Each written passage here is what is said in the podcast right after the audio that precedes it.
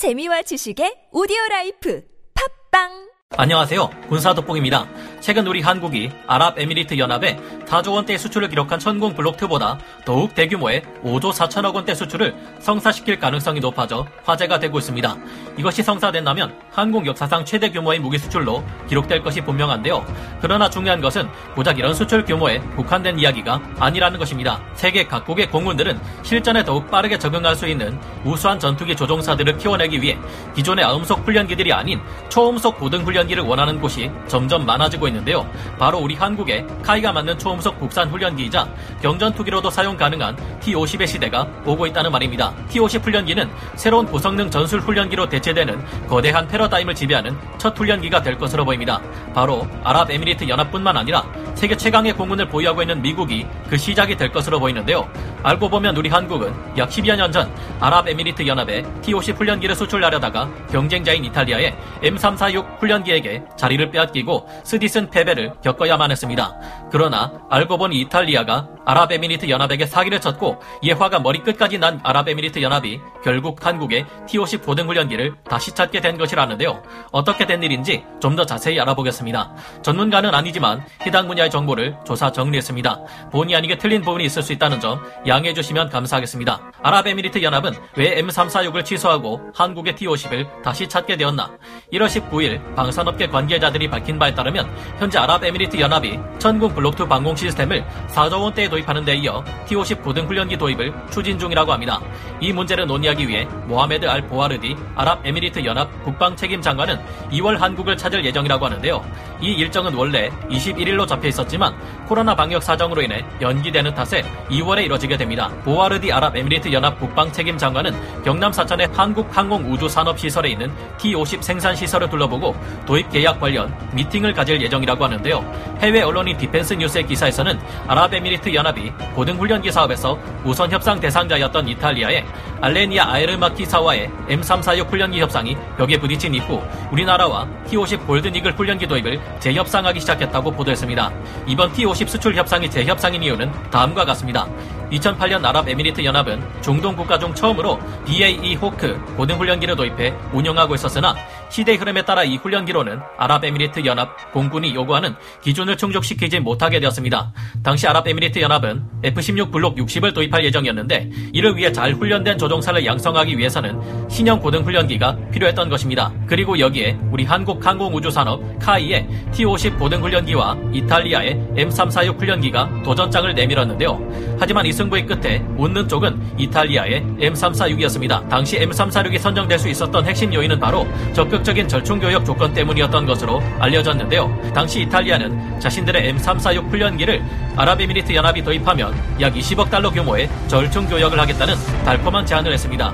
M346을 구매하면 이탈리아가 아랍에미리트 연합에서 다른 물품들을 수입한다든지 M346 훈련기에 대한 기술을 이전해 주겠다든지 하는 제안을 했던 것인데요.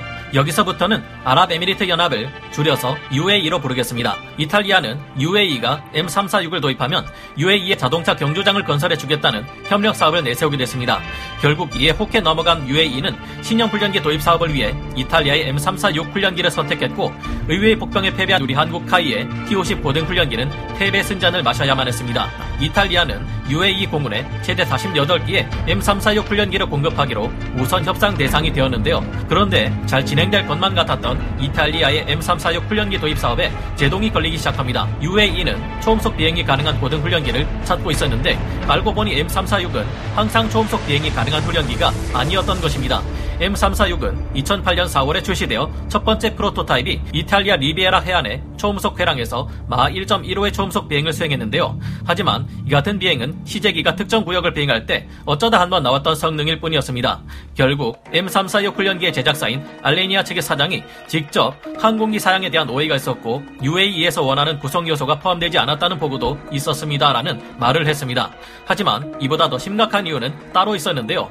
막상 M346이 선정되고 되고 나자 이탈리아는 UAE와의 절충교역 약속을 지키지 않았던 것입니다. 2008년부터 2011년까지 이탈리아는 3년간 계속해서 말을 바꾸기 일쑤였고 2022년이 된 여태까지도 UAE에는 단 한 개의 M346도 인도되지 못하고 있는데요. 결국 화가 날 대로 난 UAE는 2012년 이 사업 자체를 백지화해버렸고 이후 약 10년의 시간이 흘렀습니다. 그런데 최근 UAE가 프랑스의 라팔 전투기를 긴급 도입하게 되었는데요. 이전에 운용하고 있던 F-16 블록 60 전투기를 라팔로 대체하게 됨에 따라 다시 한번 초음속 고등훈련기가 필요해진 것이었습니다. 이제 그들에게 남은 선택은 T-50 고등훈련기뿐인데요.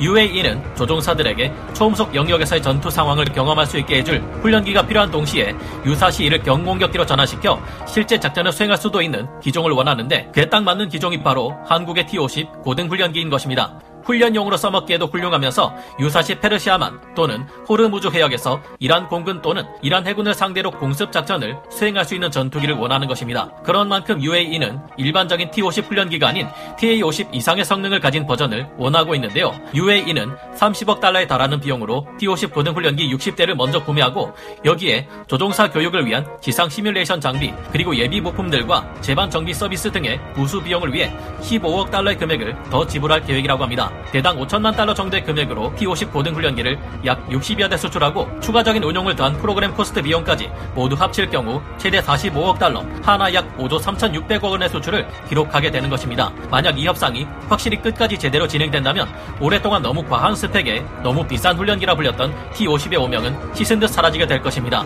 갈수록 위험해지는 전장에서는 앞으로도 전투기들의 작전 능력이 더욱 중요시되는 만큼 더욱 많은 국가들이 초음속 고등훈련기를 원하게 될 텐데요. 특히 ATT 사업을 통해 더욱 성능이 뛰어난 초음속 전술 훈련기를 원하고 있는 미 공군과 미 해군의 요구가 두드러집니다. 한국의 T-50 계열 고등훈련기와 전투기가 전 세계를 장악할 수 있는 이유. 이 공군은 앞서 차기 훈련기 사업을 통해 보잉의 T-7A를 선택했고 이에 따라 우리 한국의 T-50A는 고배를 마셔야 했습니다.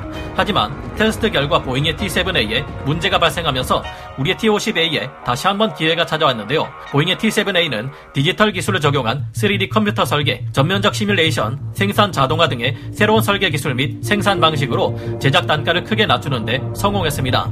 그들이 승리할 수 있었던 핵심 요인이 바로 이 낮은 가격이었죠. 하지만 T-7A는 주날개 와류 현상과 보조 날개 일종인 스트레이크에서 발생하는 와류 현상이 충돌해 항공기 자체가 요동치는 윙락 현상이 발생하고 있습니다.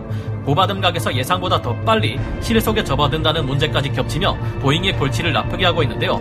가격을 낮추기 위해 지나치게 많은 것을 희생한 것일지 모르겠지만 이 같은 문제를 해결하기 위해서는 설계 자체를 처음부터 뜯어 고쳐야지 보잉이 말하는 것처럼 fly-by-wire 소프트웨어 튜닝만으로는 이 문제점을 고칠 수 없을 것으로 전망됩니다. 이런 와중에 T-7A 고등훈련기가 2034년은 되어야 나오는데 미 공군은 이를 개조한 전술 입문기가 시급한 상황입니다. 현재 우리 한국의 F5가 노후되어 추락하고 있는 것처럼 그들의 훈련기인 T-38 탈론도 노후되어 연이어 추락하고 있는 등 문제가 많기 때문입니다.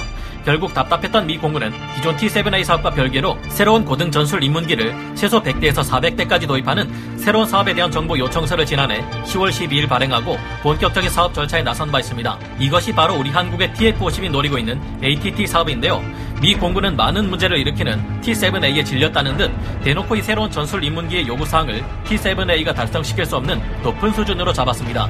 현재 이 조건을 충족시킬 수 있는 것은 당초 T-7A와 경쟁했던 우리 한국의 T-50A에 전투기 사양의 개조를 더한 TF-50밖에 없기에 미 공군은 벌써부터 TF-50을 기다리느라 목이 빠지는지도 모르겠습니다. 이에 벌써부터 우리 KAI와 록히드 마틴 컨소시엄은 미 공군의 고등전술 훈련기 ATT 사업과 미 해군이 추진하고 있는 UJTS 프로그램 모두에 동일한 TF-50 전투기로 참가하기로 결정했다고 공식으로 밝혔는데요. TF-50이란 미 공군을 위해 제안된 고성능 훈련기인 T-50A와 이를 기반으로 현재 실제로 수출은 물론 실전 배치까지 완료해 임무 수행까지 하고 있는 FA-50 경공격기를 합쳐 더욱 발전시킨 개념의 기체입니다.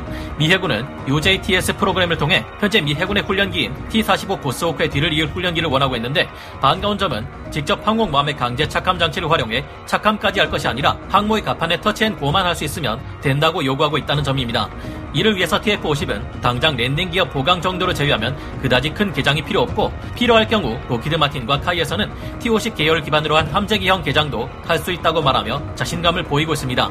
가격이 조금 비싸더라도 실제 작전을 수행하는 초음속 전투기들과 가장 유사한 성능을 가진 TF-50 전술 훈련기가 있다면 시력 좋은 조종사들을 훨씬 빠르고 쉽게 키워낼 수 있죠. 이제는 UAE까지 기존의 암속 훈련기들보다 초음속 비행이 가능하면서도 실제 작전 수행도 가능한 고성능 훈련기를 찾는 것을 보아 이 같은 추세는 앞으로 대세가 될 것으로 조심스레 추측해 봅니다.